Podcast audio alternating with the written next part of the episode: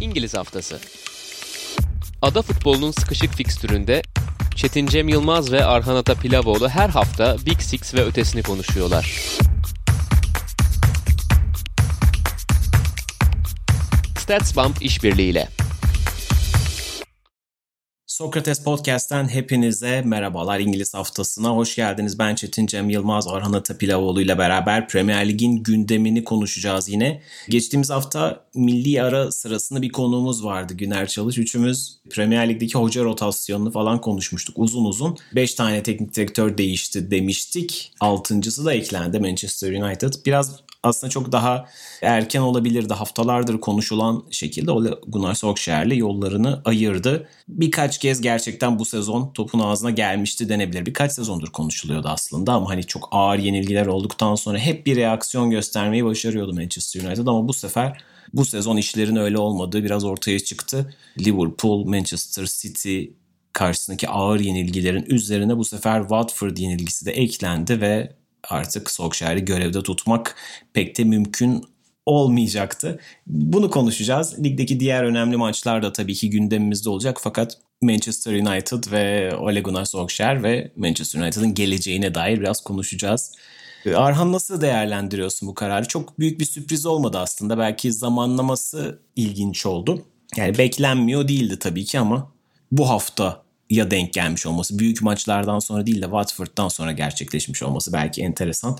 Nasıl değerlendiriyorsun bu kararı ve Manchester United'ın bu durumunu? Abi çok büyük sürpriz olmaması benim takıldığım noktalardan bir tanesi. Evet sürpriz değildi. Solskjaer'in iki senedir görevden ayrılmasını bir şekilde bekliyorduk. İstim üstünde olduğu her zaman çok büyük başarılar göstererek görevde kalmayı başardı en az 5 tane 6 tane çok net İngiliz basınında haber hatırlıyorum bu maçı kaybederse gidecek diye. Öyle öyle uzun süredir takımın başındaydı ama Antonio Conte ihtimali varken bu görevden almayı yapmayıp 2 hafta sonra yani Tottenham maçını kazanıp City'ye yenilip Watford'a yenilip bu kararın alınması benim tam anlamlandıramadığım şeylerden birisi. Aslında geçen programda da bahsetmek istediğim bir hocaya ne kadar sabretmeli sorusu onu tartışmaya açmamdaki sebeplerden birisi de buydu. Yani elde çok iyi bir ihtimal vardı. Evet belki Manchester United için en doğru kişi değildi. Bu taktik prensipleri bu kadroda yapması zor olacaktı vesaire ama gelebilecek en iyi hocalardan da birisiydi. Çünkü gerçekten pazarda şu an hiç hoca yok. Yaza kadar United'ın elit bir hoca getirebilmesi çok mümkün gözükmüyor. Yayından önce ikimiz konuşurken düşünüyorduk var mı diye. Pek aklımıza gelmedi. Şu an bir daha beynimi bir tarıyorum ama dışarıda bu kadroyu hani tecrübesiyle, iletişim becerileriyle, adam yönetimiyle yönetecek bir hani geçmişlerdeki tabirle kurt hoca var mı? O da yok. Taktisyen getirebilir mi United? Bu kadroya bence hiçbir hoca atlamak istemez. Brandon Rodgers konuşuluyor. Brandon Rodgers doğru kişi mi yazın yeni bir ihtimal doğduğunda yine devam edecek misiniz onunla? O da bir tartışma konusu. Ya o yüzden böyle bir ihtimal varken Antonio Conte ihtimali varken bunu değerlendirmeyip sadece iki hafta sonra hani iki ay sonra olsa yine anlayacağım. iki ay daha sabrettiler. Ee, yine bir şey çıkmadı ve böyle bir karara gittiler deseler anlayacağım ama sadece iki hafta sonra böyle bir karar alınması sanki ya yapacak bir şey kalmadı kararı gibi geliyor bana. Hani bir plan yoktu da ya Watford'u kazansa devam edecekti. Kaybetti. O zaman yollayalım. Bana çok e, sağlıklı düşünülen, sağlıklı bir plan projenin ürünüymüş gibi gelmiyor ne yazık ki. O yüzden e, üzülüyorum lig açısından, Manchester United açısından. Ve dediğim gibi aklıma bir hoca gelmiyor. Muhtemelen Michael Carrick'le devam edecekler. Ole Gunnar Solskjaer'in göreve geldiği dönemdekine benzer bir hava var yine United'da. O zaman da çok elit hoca yoktu. O zaman da Zinedine Zidane'ın ismi geçiyordu. O zaman da Zinedine Zidane'ın bu kadroya gelmeyeceği konuşuluyordu. Bugün de aynı şekilde TV'si inanılmaz bir teknik direktörün gelip başarısız olma ihtimali bu kadar yüksekken risk ödül grafiği bu kadar tehlikedeyken böyle bir adım atacağını ben de sanmıyorum. Yaza kadar en azından bekleyecektir. Bazı vaatler alıp böyle bir göreve soyunacaktır ama onun da zaten 2002 Dünya Kupası'ndan sonra Fransa'ya geçme hayali olduğu söyleniyor. O da güçlü bir ihtimal. Genel çerçeveye bakınca evet kararı anlayabiliyorum ama zamanlamasını anlayamıyorum. Ek olarak dediğim gibi Solskjaer'in geldiği döneme benzer, Mourinho sonrası döneme benzer bir hava var. Bakalım kimi getirecekler yaza birini mi bekleyecekler? Yazın için birisiyle mi anlaşacaklar? Pellegrini, Guardiola örneğinde olduğu gibi. Bunların hepsi soru işareti. Ve bence oradan sana pas atayım. Buraya işin böyle gelmesinde Cristiano Ronaldo'nun gelmesiyle birlikte artan beklentiler ve belki geçen sene net bir şampiyonluk rakibinin olmaması City'nin ve ikincilik içinde United'ın rakibinin olmaması belki Solskjaer'in evet başarısıydı ama bu sezonda ayrılmasına neden olan faktörlerden biri oldu sanki. Geçen sene ikinci değil de üçüncü bitirse bu kadar hızlı bir şekilde kendini harcamayacaktı belki. Ama bu bağların zaten çok uzun zaman önce en azından bu lig açısından konuşuyorum. Belki de kopması gerekiyordu zaten. Evet yani United'ın bir şekilde nasıl bir hoca istediğini ve nasıl bir yapı istediğini yeterince oturtamadığı gerçeği var galiba. Yani biz Solskjaer'in bugüne kadar ki pozitif görünen bu sezonu saymazsak bu sezona kadar pek çok pozitif e, aşamadan geçen United kariyerini değerlendirirsek yani en azından bir ilerleme, bir stabilite var gibi görünüyordu. Ve bahsettiğin gibi geçen sezon gelen ikincilik belki hem yönetimde hem taraftarlarda biraz yalancı bir optimizme sebep olmuş olabilir. Yani birkaç parça eklersek biz şampiyonluk yarışı verebilecek bir takımız diye düşünmeye başladı Manchester United. Belki bu kadar uzak değildi gerçekten şampiyonluktan ama bu işin de o kadar kolay olmadığını biraz acı yoldan öğrenmiş oldular. Çünkü bahsettiğin gibi geçen sezon Liverpool'la Chelsea denklemin çok dışında kalmıştı farklı sebeplerden. Chelsea için birazcık daha geçiş sezonuydu. Onlar da hoca değiştirmişlerdi. Frank Lampard'la yolları ayırmışlardı ve Thomas Tuchel'la başka bir yola girdiler ve belki de Thomas Tuchel'la sezona başlasalardı United ikinci de bitiremeyecekti. Liverpool'un pek çok oyuncusu sakatlıklarla boğuşmasaydı Van Dijk başta olmak üzere belki United için ikincilik bu kadar rahat olmayacaktı. Hani belki o yarısının içinde bulacaktı Manchester United kendisini ama ikincilik en azından bu kadar rahat gelmeyecekti.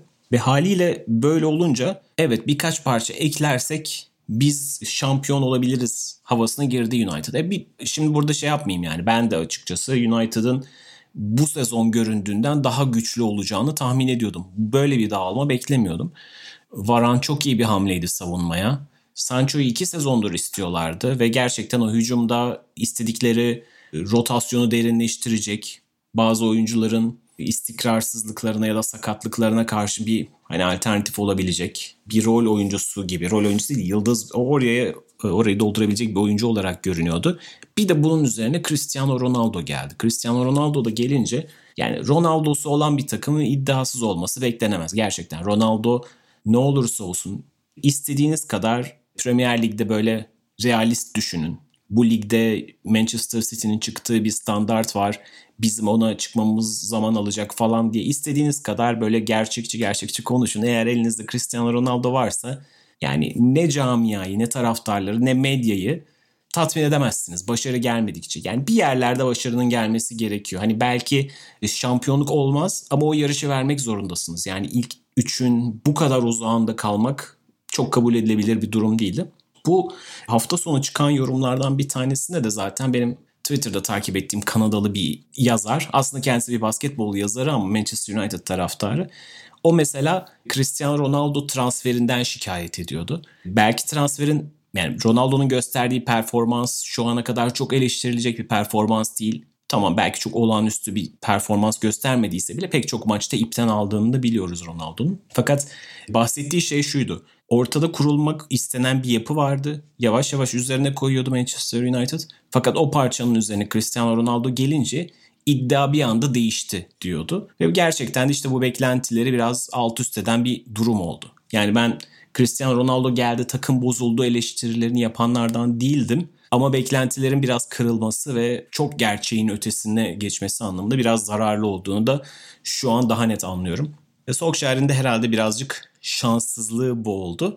Ama kendisinde tabii ki çok başaramadığı şeyler de vardı. Yani takım savunmasını bir türlü oturtamaması. Geçen sezonda Bruno Fernandes'e çok bağımlı olurken bu sene de işte yine Fernandes ve Ronaldo'nun ayaklarına fazlasıyla bakan tamamen yıldızların bireysel yetenekleri, kaliteleri ve işte sihirbazlıklarıyla maç kazanmaya doğru evrilen bir tarafı vardı sanki. Ayrıca takımın da bazı yapı, bazı parçalarından hiç iyi verim alamadı ve bunu da bir şekilde takım içerisinden çözemedim. Hep bahsettiğimiz işte Fred McTominay takımın en çok eleştirilen bölgesi. İşte bu buna bir türlü Pogba'yı ya da Donny van de Beek'i istikrarlı olarak et, ekleyemedi. Takımı başka türlü oynatamadı açıkçası. Ve hani geçen hafta medyaya yansıyan bir Kevin De Bruyne açıklaması vardı. Pep Guardiola bize her maçtan önce çok uzun bir takım analizi yaptırır, rakip analizi yaptırır. Fakat Manchester United maçından önce hiçbir şey yapamadık çünkü nasıl oynayacaklarını bilmiyorduk diyor. Tabii ki bu iyi olumlu anlamda bir sürpriz faktörü değil. Sanki Manchester United'ın bir türlü ne yapacağını çözememesi üzerine kurulu bir hikayeydi. Ve geçmiş yıllarda Manchester United direkt rakipleriyle oynarlarken oynarken bu sürpriz faktörü onların çok işine yarıyordu. Liverpool'dan Manchester City'den herhalde son 2-3 sezonda en çok puan alan, en çok galibiyet alan takım Manchester United'dır. Fakat bu sezon artık tam bir çorbaya dönüşmüş durumdaydı ve bir türlü sahada istikrarlı bir oyun sergileyemiyordu. İlk haftalardan beri konuşuyoruz. Yani oyunla maça hükmedebilecek istikrarlı bir oyun hiç koyamadı United. Hep yıldızlar üzerinden, onların yetenekleri üzerinden çözüm üretmeye çalıştı. E bazı günlerde bir oyun ezberiniz olur ve oyunları öyle kazanırsınız. İşte bu olmadı bir türlü ve kaçınılmaz sona da gelinmiş oldu diye düşünüyorum. Bahsettiğin şey de bu arada çok doğru biraz fazla uzattım da şimdi United için nasıl bir hoca gelecek? Yine tekrar başa dönersek. Conte gerçekten şu anki kadro için çok iyi olabilirdi. Çünkü pek çok yıldız var ve bunlardan kısa vadeli bir şey alınması gerekiyor.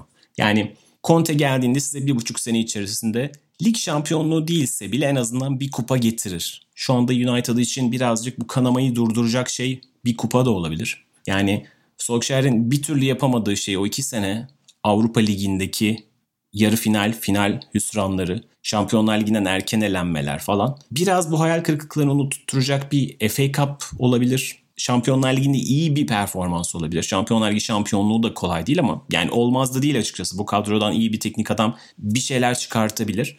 Fakat şu an işte pragmatik kısa vadeli bir hoca mı getirecek Manchester United? Ki konuştuğumuz gibi onu yapacak pek bir isim kalmadı ortada. İşte Zidane en çok konuşulan isim. Fakat Zidane'ın Fransız milli takım beklediği söyleniyor. İşte Erik Ten Hag gibi böyle gelecek ve bir yapı oluşturacak bir hoca olabilir mi? Fakat o da son derece iyi bir dönemden geçiyor. Şimdi onu oradan kopartmak mümkün olabilir mi? Mesela işte Manchester United taraftarlarının bazılarının gönlünde yatan aslan işte Van der Sar'ı da getirsek, Erik Ten Hag'ı da getirsek yapı oluştursa falan Manchester United bunu kaldırabilecek bir yapı mı? Manchester United'ın hala çok modern bir kuruluşu yok. Bir dolu soru işareti var açıkçası. Sanki sezon sonuna kadar eğer idare edebilirlerse Michael Carrick'le götürüp ya da böyle bir tane nöbetçi hocayla götürüp Bu yazın... Pochettino ismi de geçiyor. Yani ne ha, kadar onu söyleyecektim. Yazın ama... yaza kadar sabredip Pochettino'ya şey yapabilirler. Çünkü Pochettino bir şekilde sezonu tamamlayacaktır herhalde. Çok büyük bir hüsran olmazsa eğer şey olmazsa ama sıcak United'ın istediği isimlerden bir tanesi o. Ocak'ta dönmeye bile sıcak baktı söyleniyor ama yani elinde Messi, Neymar, Mbappe varken Şampiyonlar Ligi'ni kazanma ihtimali bu kadar sıcakken bundan vazgeçer mi? Çünkü şöyle de bir şey var bence. Messi, Neymar, Mbappe ile çalışma fırsatını bir kenara koyuyorum. Paris Saint Germain'e Şampiyonlar Ligi'ni kazandıran adam olarak anılmak bundan 10 sene sonra değerli bir ünvan olur diye düşünüyorum. Yani Tottenham'a kupa kazandıran adam olamadı. Paris Saint Germain'e Şampiyonlar Ligi'ni kazandıran adam olmak hani aynı kefeden olmasa da benzer yollarla çok daha üstte bir simge olarak anılabilir bence. Bunu bence kaçırmak istemeyecektir.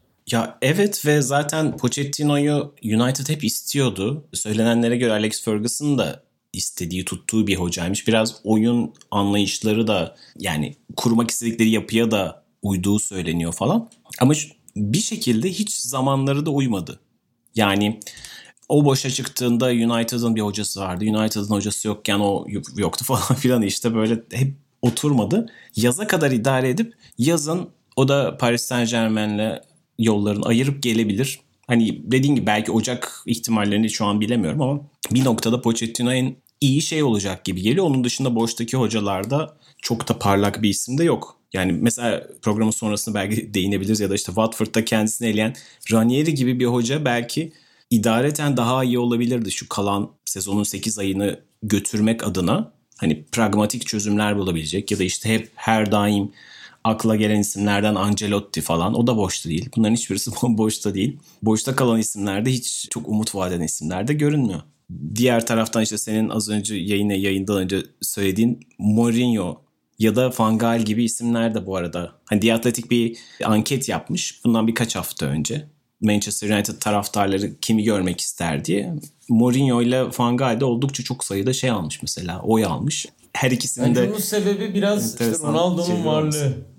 Yani Ronaldo'yu orada yönetebilme, onun üstüne oyunu kurabilme ihtimalini de bence düşünüyor olabilir United taraftarları. Yani sadece Sancho ve Varane gelseydi bu yaz hatta sadece Sancho gelseydi tekrardan Mourinho gibi ya da Van Hal gibi işte genç nesile iletişim kuramadığı söylenen biraz daha çağın gerisinde kaldığı iddia edilen hocalardan ziyade daha genç bir isme gitmek isteyebilirlerdi. Fakat hani işte or- orada Ronaldo, Mourinho'nun yeniden çalışmış olması bir şey yaratıyordur ama bence en büyük ihtimal şu an Pochettino. O da ama çok büyük bir ihtimal değil. Yani o ihtimallerin içindeki en büyüğü ama kendi içerisinde çok büyük bir ihtimal gibi gelmiyor bana. Evet onun için bence yaza kadar bekleyecek gibiler. İşte yaza kadar da işte Blan ismi geçmiş. Steve Bruce diyen bile var. Yani hani Manchester United eğer Steve Bruce'a da giderse bayağı enteresan olur.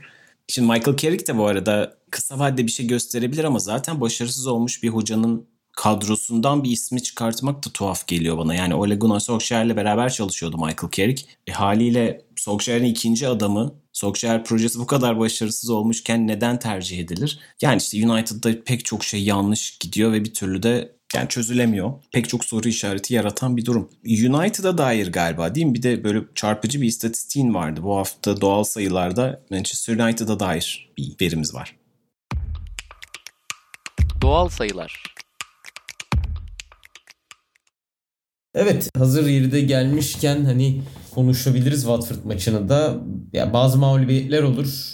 Nasıl kaybetti bu takım dersiniz. Bazı mağlubiyetler olur. Bu takım sabaha kadar oynasa kazanamayacaktı zaten dersiniz. Ya United'ın evet ilk yarıda Rashford'la bulduğu bir iki pozisyon var ardarda. Arda. O pozisyonlardan birisi olsa farklı olabilir miydi?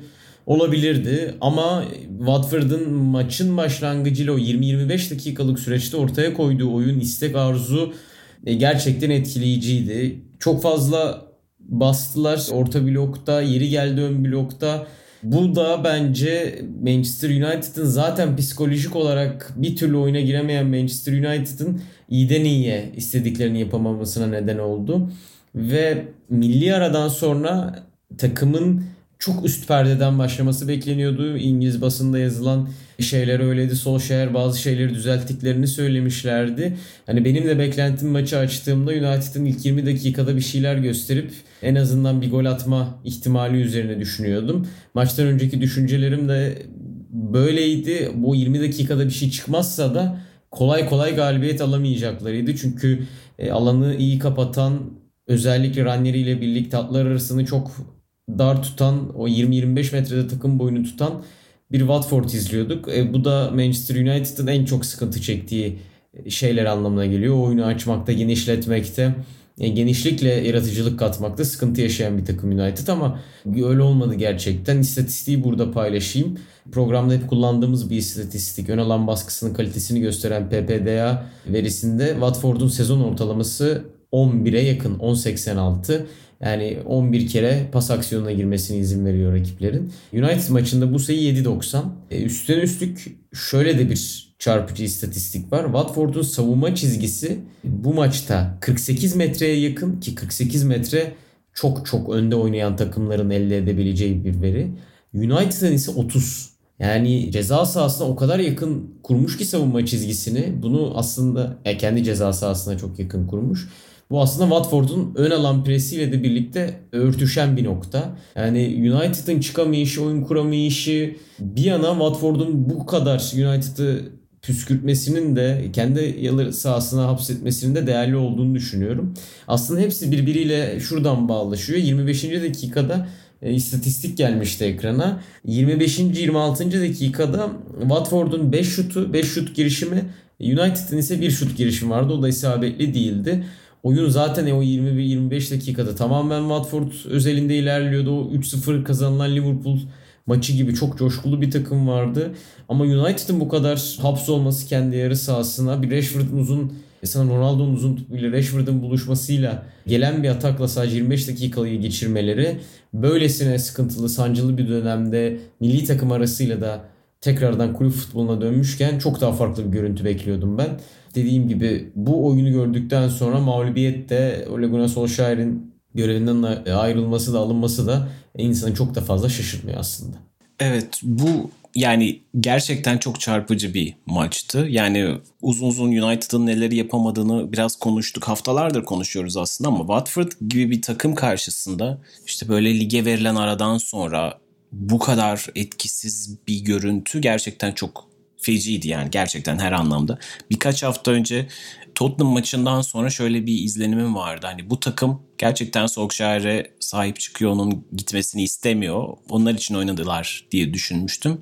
Belki hala onun için oynamaya hazırlardı. Fakat yani bu takımda bir şeyler yanlış gidiyor hissini bu maç kadar belirgin hiçbir şey gösteremez. Yani Liverpool ya da Manchester City karşısında tamamen hani İngilizlerin İngilizce'deki deyimle outclass edilmişti. Yani hani sürklase edilmişti. Türkçe'ye çevrilmiş haliyle sürklase edilmişti. Gerçekten bir güç farkı çok açık ortaya çıkmıştı. Ama Watford karşısında bu kadar tel tel dökülmenin bir açıklamasını bulmak gerçekten zor. Her hattıyla yani ne hücumda varlık gösterebilen ne savunmada hamleleri doğru düzgün yapabilen bir takım vardı sahada. Maguire yani 2-3 sezondur çok fazla eleştiriliyor ve en kötü günlerinden bir tanesini yaşadı herhalde. Oyuna zaten hiç giremedi Manchester United çok erken David De Gea sayesinde oyunda kalmayı başardı o penaltı kurtarışları sayesinde. Fakat yani öyle bir maçtı ki 45 dakika boyunca sürekli darbe yedi. En sonunda yıkıldı. İkinci yarıda sanki birazcık reaksiyon gösterecek gibiydi. Denedi en azından. Yani maçın sonunda çıkan o arka arkaya gelen gollerle 4-1 olunca skor sadece birazcık daha kötü görünmüş oldu. Yani o başka bir mental çözülme artık hani kazanma alışkanlığının yitmesiyle gelen bir şey. Leicester City maçında da çünkü böyle olmuştu. Hani oyun kafa kafayaydı, kırılmıştı. Bazen işte bu karakter meselesi biraz da. Kazanma alışkanlığı gidince bu tip şeyler olabiliyor, dağılmalar olabiliyor. Fakat yani 4-1'lik skordan daha kötü olan o ilk yarıda oynanan korkunç oyundu diye düşünüyorum. Manchester United bahsini kapatırken bu haftanın en viral tweetlerinden bir tanesini İngiliz gazeteci Richard Jolly yazmıştı onu çevirmek istiyorum. Ole Gunnar Solskjaer'in son lig galibiyeti Nuno Espirito Santo karşısındaydı. Nuno Espirito Santo'nun son lig galibiyeti Dean Smith karşısındaydı. O da Aston Villa'nın başındayken. Dean Smith'in de son lig galibiyeti Ole Gunnar Solskjaer'e karşı idi. Gerçi Dean Smith bu tweet atıldıktan sonra Norwich'le bir galibiyetini de aldı. Dolayısıyla bu hikaye birazcık değişti ama enteresan bir döngü Premier Lig'deki 6. 20 takımın 6'sının hoca değiştirdiği dönemde ilginç bir veri, ilginç bir tweet olarak çok hoşuma gitti. Onu da paylaşmak istedim. Haftanın diğer kritik maçlarına yavaştan dönelim. Liverpool'dan biraz konuşabiliriz. Liverpool Arsenal maçından daha doğrusu. Orada da yani çok farklı bir skor çıktı ortaya. Özellikle ikinci yarıda Arsenal çok dağıldı. Fakat ilk yarısında oldukça keyifli, çekişmeli bir maç vardı. Birazcık iki hocanın hafif atışmasıyla, çekişmesiyle de oldukça elektrikli bir maç halini aldı. Son dönemde çok fazla bunu görmüyorduk. Dolayısıyla biraz bunu görmek de enteresan da elektrikli olması benim hoşuma da gitti şimdi yalan söylemeyeyim. Pek çok kişiye göre Arteta'nın hatta Klopp'la zıtlaşması Enfield'ı ateşledi. O dakikaya kadar biraz daha ortaya da giden oyun Liverpool'un golüyle de beraber Enfield'ı iyice ateşledi. Çok açıkçası çok akıllıca bir taktik değildi herhalde Enfield'da Klopp'a karşı o hareketi yapmak. Fakat en azından geçtiğimiz yıllarda ne bileyim böyle Wenger'le Mourinho arasında gördüğümüz falan türden atışmaları gösteren hani böyle bir eski tipi Premier Lig hikayesini çağrıştıran güzel bir maçtı. Sen nasıl buldun Liverpool Arsenal karşılaşmasını? Özellikle Arsenal'ın son haftalardaki çıkışını düşününce de yine iki takım açısından hani birazcık herhalde e, Arsenal'ın gelmek kat ettiği mesafenin hala pek de yeterli olmadığını, daha gitmesi gereken çok yol olduğunu biraz gösteren bir maç oldu galiba. Yani evet ikinci yarı özelinde bunu söyleyebiliriz. İlk yarı özelinde de aslında biraz bardağı yarı yarıya doldurmuşuz ve nereden bakmak istediğimizle doğru orantılı bir maçtı bence. İlk 20 dakika hatta o olaya yaşanan olaya kadar bakarsak Arsenal'ın geçen haftalardaki performansına yakın alanı çok iyi kapatan orta blokta rakibini iyi karşılayan bir yapıda görebiliriz. Ondan sonra sondaki 20 dakikaya bakarsak, ikinci yarıdaki çaresizliğe bakarsak da aradaki farkın çok büyük olduğunu, Arsenal'ın gelmesi için çok zamana ihtiyacı olduğunu söyleyebiliriz. Ne dersek bence yanlış olmaz. O yüzden nereden bakmak istediğimizle biraz doğru orantılı. Nereye konuşmak istediğimizle biraz doğru orantılı. Ben Arteta özelindeki olaya katılıyorum ve şöyle bir ekleme yapabilirim buna. Manchester City maçında da Pep Guardiola James Milner'ın pozisyonunda çok takılı kalıp orada kendi kendine yedek kulübesinde çıldırdıktan sonra da bence takıma sirayeti çok iyi değildi. Yani Kevin De Bruyne orada şapkadan bir tavşan çıkarmasa Manchester City'nin o maçı döndürmesi, ortak olması mümkün gözükmüyordu. Ben Anfield'ın bu açıdan bir kimya bozucu stadyum olduğunu düşünüyorum. Yani e, kim olursa olsun evet Mikel Arteta belki bu konularda tecrübesiz bir teknik direktör. Jurgen Klopp da inanılmaz tecrübeli bir teknik direktör. Zaman zaman tribünlere dönüp standart bir topa müdahalede, standart bir kayarak müdahalede, tackle'da taraftarları ateşlediğini biliyoruz. Sadece golde değil bu tarz aksiyonlarda da e, yedek kulübesini taraftarların takımını ateşlediğini biliyoruz. Bunu bilerek mi yaptı takımını ateşlemek için bilmiyorum ama Pep Guardiola örneğinde verdiğim gibi Enfield'da bu tarz olaylar hiçbir zaman rakibin lehine işlemiyor. Yani hatırlamıyorum ki böyle bir şekilde rakibin momentumuna dönsün. Kavgadır, gürültüdür ya da kayarak müdahaledir vesaire. Her zaman Liverpool taraftarının ateşlediği bir ortam oluyor. Ve Jurgen Klopp bu noktada çok farklı bir yere sahip bence. Hani evet Enfield'ın inanılmaz bir büyüsü var. Evet Enfield özel bir stadyum yıllardır böyle bunların hepsini kabul ediyorum. Ama bugün den bakarsak 2021 23 Kasım 2021'den bakarsak bence Jurgen Klopp'u oradan aldığınızda o büyü biraz azalacak.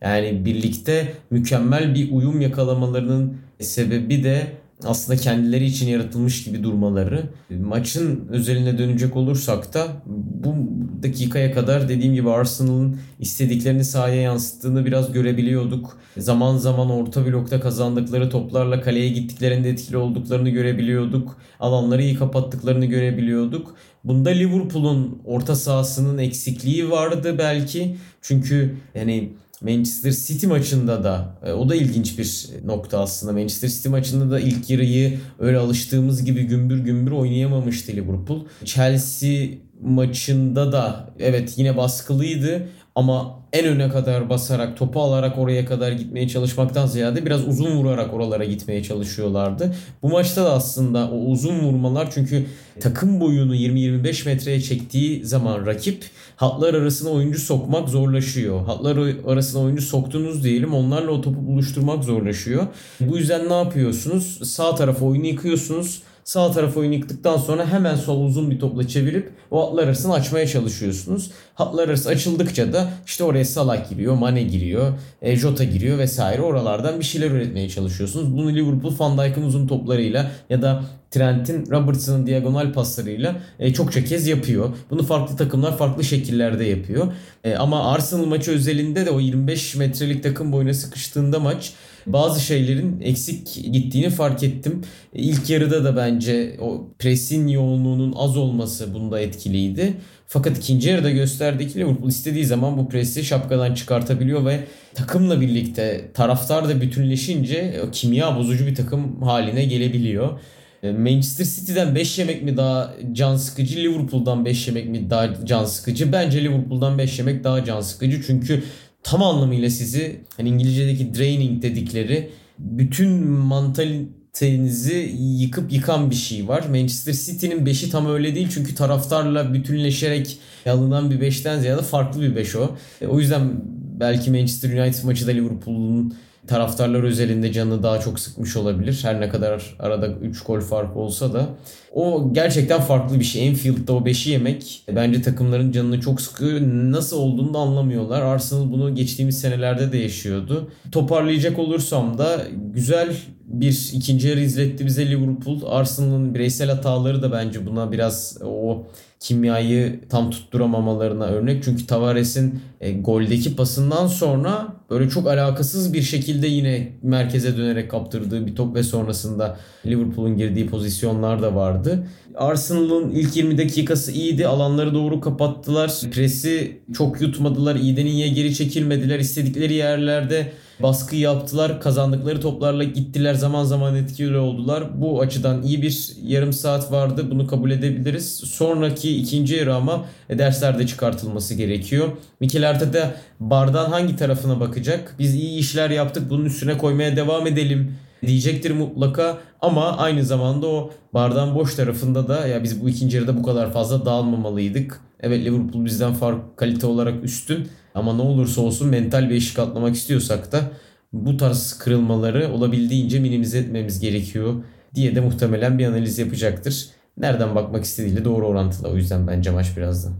Evet bu maça dair İngiltere'deki yorumlar da genelde bitmiş bir ürün ve hazırlanmakta olan bir ürünün çarpışması şeklinde oldu. Hani çok meşhur Barcelona'nın Real Madrid'i 5-0 yendiği Mourinho'lu dönemde 2010 Kasım'ıydı yanılmıyorsam. Çok ikonik galibiyetlerden bir tanesiydi.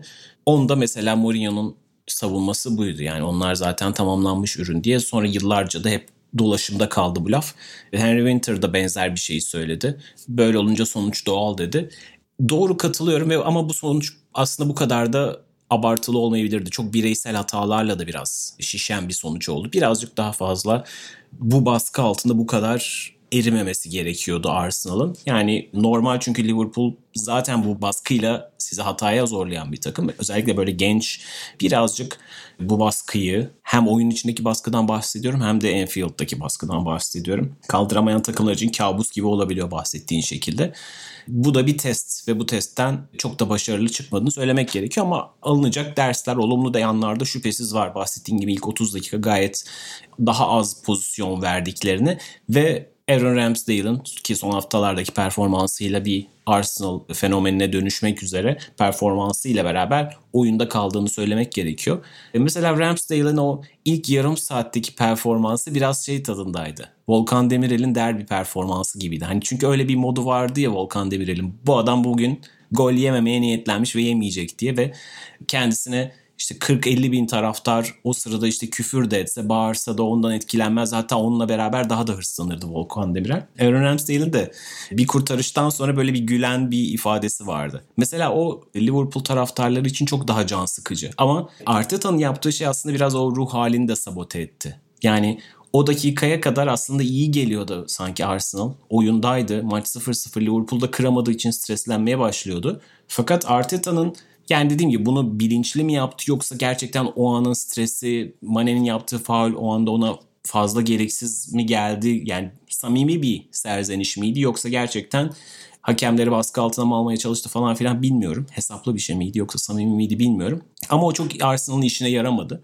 Arsenal'ın daha çok işine yarayacak vücut dili o Ramsdale'in olduğu gibi o gülen bu işten keyif alıyoruz ve biz buradan baskıdan etkilenmiyoruz diyen ruh hali olmalıydı diye düşünüyorum. Sonra işte birazcık gerilen sinirler Liverpool'un da ilk golü üzerine Arsenal'ın ruh halini iyice tersine çevirdi. Yine de evet bu çok acımasız olunacak bir gün değil. Ama Arsenal'ın şu anda bundan sonraki yapması gereken artık bu tip kritik maçlardan 3 puanlar almaya başlaması gerekiyor. Çünkü Chelsea'ye karşı hiç varlık gösteremeden yenildiler. Manchester United'a karşı da böyle pardon yine Manchester City'ye karşı da böyle oldu. Ve Liverpool'a karşı yanılmıyorsam bu 3 takıma karşı toplamda 10 gol yiyerek yenilmiş oldu Arsenal. Şu anda ligdeki sıralamaları gayet iyi ve sezon başındaki durumlarını hatırlarsak lige çok kötü başladıklarını da göz önünde bulundurursak ilk 3 hafta dibe demir atmış bir takım olduklarını düşünürsek şu anda 5. sıradalar ve hala West Ham'ın 3 puan gerisindeler. Dolayısıyla yani 2 ay önce bunu bir Arsenal taraftarına göstersek gayet memnun olurdu. Bunu alırdı yani. Dolayısıyla şu anda çok da karalar bağlamaya gerek yok herhalde ve Arsenal en azından bazı açılardan oyununu oturtmuş durumda. Üzerine koymaya devam edecekler herhalde ama bundan sonraki aşama galiba artık bu büyük maçlardan da biraz 3 puanlı çıkmaya başlamak olacak. Arsenal'ın komşusuna da dönelim mi programın sonlarına doğru? Dönelim abi Antonio Conte ilk galibiyetini evet. aldı içeride. Aynen. Conte lig galibiyetini aldı Leeds United karşısında. iki devre arasında oldukça farklar bulunan bir performanstı. İlk yarıda oldukça etkisizdi. Leeds United dominasyonuyla geçti diyebiliriz. Üstelik Daniel James'in golüyle önde de kapatmıştı Leeds United. İkinci yarıda ise Tottenham geri dönmeyi başardı. Sence bu iki yarı arasındaki farklar neydi ve Conte'nin Tottenham'ı sende nasıl bir izlenim bıraktı? Farklarla başlayayım abi. Dediğin çok doğru. İlk yarıda Tottenham'ın çok çekimser kaldığı anlar vardı. Hatlar arasını yakın tutan bir Tottenham izle savunma çizgisi kendi kalesine oldukça yakındı. Bunlar aslında Antonio Conte takımlarının en azından hatlar arası yakınlık e, görebileceğimiz bir şey ama savunma çizgisi e, gerçekten belki radikal denebilecek en azından kısa vade için böyle söyleyebiliriz. O kadar yakındı. Bu da Leeds United'ın iyiden iyiye gelmesine sebep oldu. Bu noktada şöyle ince bir çizgi oluyor genelde. Bu Arsenal'ın da yaşadığı bir sıkıntıydı. Savunma çizginizi kendi kalenize çok yakın şekilde kurarsanız kazandığınız toplarla kontra atağa çıkma ihtimaliniz biraz azalıyor. Yani inanılmaz atletik oyuncularınız yoksa 5 tane Daniel James'e sahip değilseniz o topu atıp alanda 3. bölgede çok hızlı bir şekilde oraya gidemiyorsunuz. Bunu Tottenham da ilk yarıda çok fazla sıkıntısını çekti. Zaten ikinci yarıdaki en majör değişiklik savunma çizgisinin biraz daha yarı sahaya doğru kurulmasıydı. Bunun da etkilerini gördüler. Hatta şöyle de bir şey söyleyebilirim. İlk gol Leeds United'ın attığı zaten tek gol attılar ama Daniel James'in attığı golün gelme aşamasına şöyle bakabiliriz. Tottenham yarı sahaya geçiyor. Orada topu kaybediyorlar. Top taç atışına dönüyor ve o taç atışından doğan pozisyonla Daniel James golü atıyor. Taça geliş şekli ise enteresan. Genişliği veren solda Reillion, sağda Emerson var. Tamam. Kane, Lucas Moura ve Son var. O da tamam. Ama arkadan herhangi bir destek yok. Yani Tanganga, Dyer, Ben Davis, Höyberg, Winks o beşli ile öndeki kalan beşli arasında net bir fark var. Yani mesafe olarak iyiden iyiye bir fark var. Üçlü ikiliyi desteklemiyor. İkili de o öndeki beşliyi desteklemiyor ve arada bir kopukluk oluşuyor. E, bu şöyle bir sıkıntı yaratıyor. Zaten Tottenham'ın üretim açısından müthiş bir takım olmadığını biliyoruz. Haminson'un ayağına baktığını, Harry Kane'in ayağına baktığını geçen seneden beri biliyoruz. Orta sahadan gol katkısı alamadığını, kanat beklerinden ya da beklerinden gol katkısı, asist katkısı almakta zorlandığını biliyoruz. E böyle bir denklemde siz orta sahanızı da bu desteğe getirmezseniz, savunma çizginizi biraz daha ilerletmezseniz tabii ki üretim tamamen kısıtlanıyor. İlk yarıdaki bu kısıtlama da kendini çok net bir şekilde gösterdi. Leeds United adam adama savunma yapan bir takım. Birlikte gidip birlikte dönen bir takım. Ve çok kez izlediğim anlarda hatırlıyorum. Tottenham'ın 5 oyuncuyla rakip yarı sahada olduğunu görüyorum. Leeds United'ın 8-9 oyuncuyla neredeyse kendi yarı sahasında olduğunu görüyorum. E, tabii ki 8-9'a karşı 5'lik 8'e 5'lik e, oyunlarda Tottenham'ın topu alıp bir şeyler yapması çok mümkün olmuyor. Hele üretkenlik e, sorunu çeken bir Tottenham'dan bahsediyoruz. 3 kişi daha fazlayken Leeds United topu çok daha rahat bir şekilde alıyorlar. Hatta şöyle de StatsBomb'dan bir veri paylaşayım. Topa daha çok sahip olmalarına rağmen özellikle ilk yarıda %60'lara kadar çıkan bir topa sahip olma yüzdesini de göz önünde bulundurmamıza rağmen 226 tane pres aksiyonuna girmiş Leeds United. İnanılmaz bir sayı. Yani sezon ortalamaları 170'e yakın Leeds United'ın bu kadar topa sahip olmalarına rağmen üstelik çok değerli bir şey bu. Bu da aslında bence o 8'e 5'liklerin e, biraz da tezahürü. Orada hemen baskıyla alabileceklerini bildikleri için hızlı şekilde baskıya gidip alabildiler topu Tottenham'dan ve Tottenham'ın zaten hani savunma çizgisiyle desteklenmediği için üretimi iyiden iyiye kazandı. İkinci yarıda neler değişti? İkinci yarıda bu e, gözüme çarpan şeylerden birisi oldu çok daha fazla adamla yarı sahaya girmeye başladı Tottenham. E Tanganga'nın bile, Eric Dyer'ın bile yarı sahada kendine yer bulduğunu, pas opsiyonlarına girdiğini gördük. Emerson'un biraz daha kanada bastığını, biraz daha öne bastığını, genişliği biraz daha öne sağladığını gördük. E böyle olunca tabii ki biraz daha 8'e 8'ler oynanmaya başladı. Adam fazlalığı yaratmaya başladı Tottenham. Ve oyun bir şekilde oradan sonra yavaş yavaş döndü. Genel olarak bunu söyleyebiliriz Tottenham'la alakalı. Son olarak bir de şunu eklemek istiyorum. Kanat bekleri ve orta saha hani o desteğe gelmeyen e, orta saha ve kanat beklerinin e, genişliğinden bahsetmiştim biraz. Bu oyuncular özelinde de gerçekten Antonio Conte'nin sanırım sıkıntı çekeceği en net konulardan birisi olacak. Emerson çok kolay yedi golde çalımı. Bu kadar kolay geçilmemesi gerekiyor Premier Lig standartında, Tottenham standart, standartında bir bekin. Eğer bu kadar çok kolay geçiliyorsanız yani savunmadan bu kadar feragat edeceksek tamam sizin arkanıza biz e, Cristiano Romero'yu koyalım, Davinson Sanchez'i koyalım orada bir sigorta yapalım kabul ama o zaman sizin de gelip bize işte Ben Chilwell gibi, Reece James gibi 4-5 gol en azından şu zamana kadar vermeniz gerekiyordu. Gol asist katkısının senede neredeyse ikisi toplamı 10-12'ye çift taneye çıkması gerekiyor. Öyle bir şey yok. Keza sol tarafta Reilyon için de benzer şeyleri söyleyebiliriz. İnanılmaz savunma katkısı vermiyorlar. E, tamam savunma katkısı vermek şart değil. Ama en azından ya bir pas opsiyonu Cancelo'nun merkeze inerek yaptığı gibi Ben Chilwell'in e, özellikle Leicester maçında yaptığı gibi bir pas opsiyonu olabilirsiniz. Ya da gidip gol katkısı verebilirsiniz. Asist katkısı verebilirsiniz. Bunların bence kesinlikle artması gerekiyor. O yüzden kanat beki evet oynamak için müsait Tottenham. Neden müsait? Çünkü sahip oldukları stoperler Ben Davis gibi Tanganga gibi oraları e, oynayabilecek isimler var. Normal bekte performans gösterdiğinde çok büyük savunma defoları verebilecek beklere sahipler.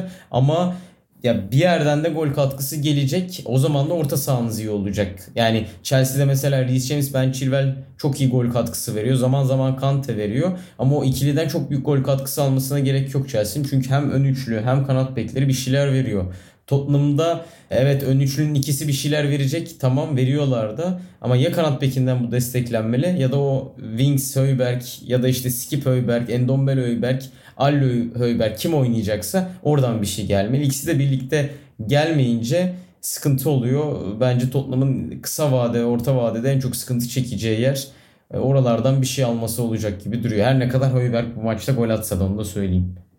Evet Conte'nin Tottenham'ı tabii ki her zaman olduğu gibi Premier Lig'in en ilginç hikayelerinden bir tanesi, en dikkat çekici takımlarından bir tanesi olmaya devam edecek. Şu anda bunu tam anlamıyla oyunla desteklemediler ama hala çok erken günlerindeler bu hikayenin. Dolayısıyla izlemeye devam edeceğiz. Diğer tarafta da Bielsa'nın Leeds'i iki galibiyette kaldı. Hala tehlike bölgesinin biraz üstündeler ama şimdi alttaki takımlar yavaş yavaş kazanmaya başladı. Norwich de Dean Smith'le hemen galibiyetini aldı. Watford'la Ranieri yani Ranieri ile Watford biraz toparlanma emareleri gösteriyor. Yani bir korkulu rüya yaşayabilirler. Acilen galibiyete ihtiyaçları var gibi görünüyor. Onları da tabii ki dikkatle izlemeye devam edeceğiz. Günlerin Köpüğü Programın son bölümünde de günlerin köpüğünde Claudio Ranieri'den bahsetmek istiyorum. Yani Premier Lig'in aslında Avrupa futbolunun en özel, en kült figürlerinden bir tanesi Ranieri. Watford'a geri döndüğünde kendisi için hani herkesin sevdiği ailenin büyük amcası vardır ya öyle bir figür denmişti. Gerçekten kolay kolay kimseyle dalaşa girmeyen, herkesin sevdiği, kariyeri belki olağanüstü başarılarla dolu olmasa da hep ilginç hikayelere imza atmış bir figür Claudio Ranieri. Hatta Manchester United'ın teknik direktörü Solskjaer'in kovulmasından sonra da Duncan Alexander İngiliz istatistikçi ve spor yazarı kendisi de şöyle bir tweet attı. Her zaman dedi Kaiser Soze gibi anlatının odağındadır diye. Tabii ki Leicester City şampiyonluğundan bahsediyor. Manchester United'ın hocasının değiştirilmesinden bahsediyor ve aynı zamanda da Chelsea'nin bir hani böyle UEFA Kupası Şampiyonlar Ligi arasına gidip gelen bir takımken tam onun döneminde Abramovich'in kulübü satın alması ve İngiltere'nin gücü haline gelmesi o döneme ikisinden de bahsediyor şüphesiz yine böyle enteresan bir dönüm noktasında bulundu. The Athletic'te de yine güzel bir yazı vardı. Yani Watford'da neleri değiştirdiğine dair Adam Levant'ın kaleme aldığı bir yazı. Tom Cleverley'den ve ismini vermeyen birkaç oyuncudan ya da insider'dan görüş alınan bir yazı. Mesela Cleverley geldiğinden beri toplu ve topsuz oyunda ne yapacaklarımız çok belli. Siyah ve beyaz kadar bize çizilen planlarımız var diyor. Maguire'ın atılmasına sebep olan o presi de güzel bir şekilde şemalaştırmışlar. Cleverly'nin ona yaptığı presi ve o sırada hemen arkasındaki beşli bloğu. Yani United'ın zayıf noktalarının çok iyi çalışıldığından ve bu olayın tesadüf olmadığından, bu galibiyetin, baskının işte ilk dakikalarda kazanılan penaltıda Bruno Fernandes'in hatalı pası vardı. İşte Bruno Fernandes'e 7 oyuncuyla yapılan yani çevresinde 7 oyuncunun bulunması, o baskının altı çizilmiş. Pek çok güzel detay var. Yani bahsettiğim gibi Ranieri Leicester City'ye kadar Premier Lig şampiyonluğu bulunan bir hoca değildi. Böyle çok görkemli başarıları yoktu ama iyi kulüplerde iyi dönemler yaşamış ve iyi izlenimler bırakmış ama hani hiç böyle e, lig şampiyonluklarına, Avrupa şampiyonluklarına falan biraz uzakta kalmış bir hocaydı. Fakat gerçekten her zaman Premier Lig'de yeri olan özel bir teknik direktördür ki bu maçtan sonra da çok hani zarif davrandı. Aslında United'ın Solskjaer konusunda hani hemen aceleci davranmaması gerektiğini, meslektaşına da hani empatiyle yaklaşan sıcak bir açıklaması da bulundu. Tabii ki onu dinlemedi Manchester United fakat her şeyiyle bu zarif figürün altını çizmek istedim. Claudio Ranieri gerçekten hani Premier Lig'de bir yerlerde görmek her zaman bir keyif oldu ve açıkçası benim düşme konusundaki adaylarımdan birisiydi. Watford bana hiç ışık vermiyordu ilk haftalarda. Ranieri geldikten sonra da böyleydi. İlk maçları da pek iyi görünmemişti fakat bir anda çehreyi değiştirmiş görünüyor. Kesinlikle öyle abi. Fabrizio Romano da tweet attı maçtan sonra teknik direktör farkı diye. Önemli bir hoca e, Fulham'da istediği pek olmamıştı. Hatta Leicester sonrası istediği şeyler olmamıştı. Ama biraz daha erken aldı Fulham'dan ziyade Watford'ı ve bu United maçında da sadece alan kapatmayarak doğru bahsettiğin gibi o presleri de uygulayarak programda da bahsettiğimiz gibi bir şeyler çıkarması bence değerli. Bu tarz takımlarda bence kıstas olmalı. Ya biz şimdi Watford deplasmanına gitmeyelim. Orada sıkıntı çıkabilir, ayağımız kayabilir. O baskıyla karşılaşırsak tadımız kaçabilir.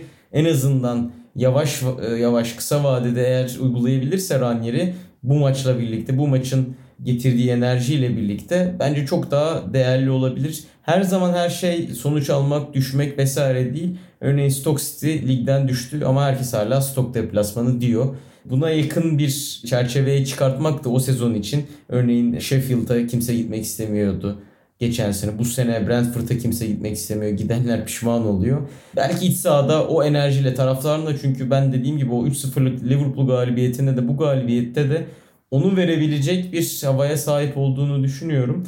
Bu tarz baskılı oyunlarla her zaman geride beklemeyerek bunu da Ranieri elde edebilir. Hani Liverpool Klopp özelinde bahsettiğim gibi kimyası ve enerjisi hemen takıma sirayet eden hocalardan birisi çünkü. Gerçekten öyle. Yani bahsettiğim gibi yani 3-4 hafta önce hiçbir ışık ve umut vermiyordu Watford. Fakat Ranieri ile çehre değişmiş gibi görünüyor. Yani belki önümüzdeki haftalarda alt sıralara birazcık daha fazla odaklanırız.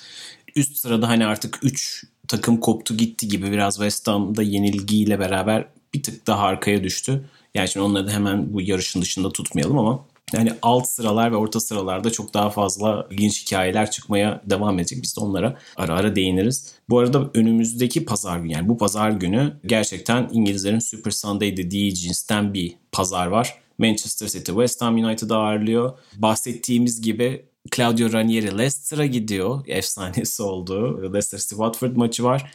Conte Burnley deplasmanında. O da işte bilmiyorum ne kadar özlemiştir Burnley deplasmanında oynamayı. Ve sonrasında da Chelsea Manchester United var. Muazzam maçlar var. Biz de önümüzdeki hafta bu maçları ve daha fazlasını İngiliz haftasında konuşuyor olacağız. Dinlediğiniz için çok teşekkür ederiz. Görüşmek üzere. Hoşçakalın. Hoşçakalın.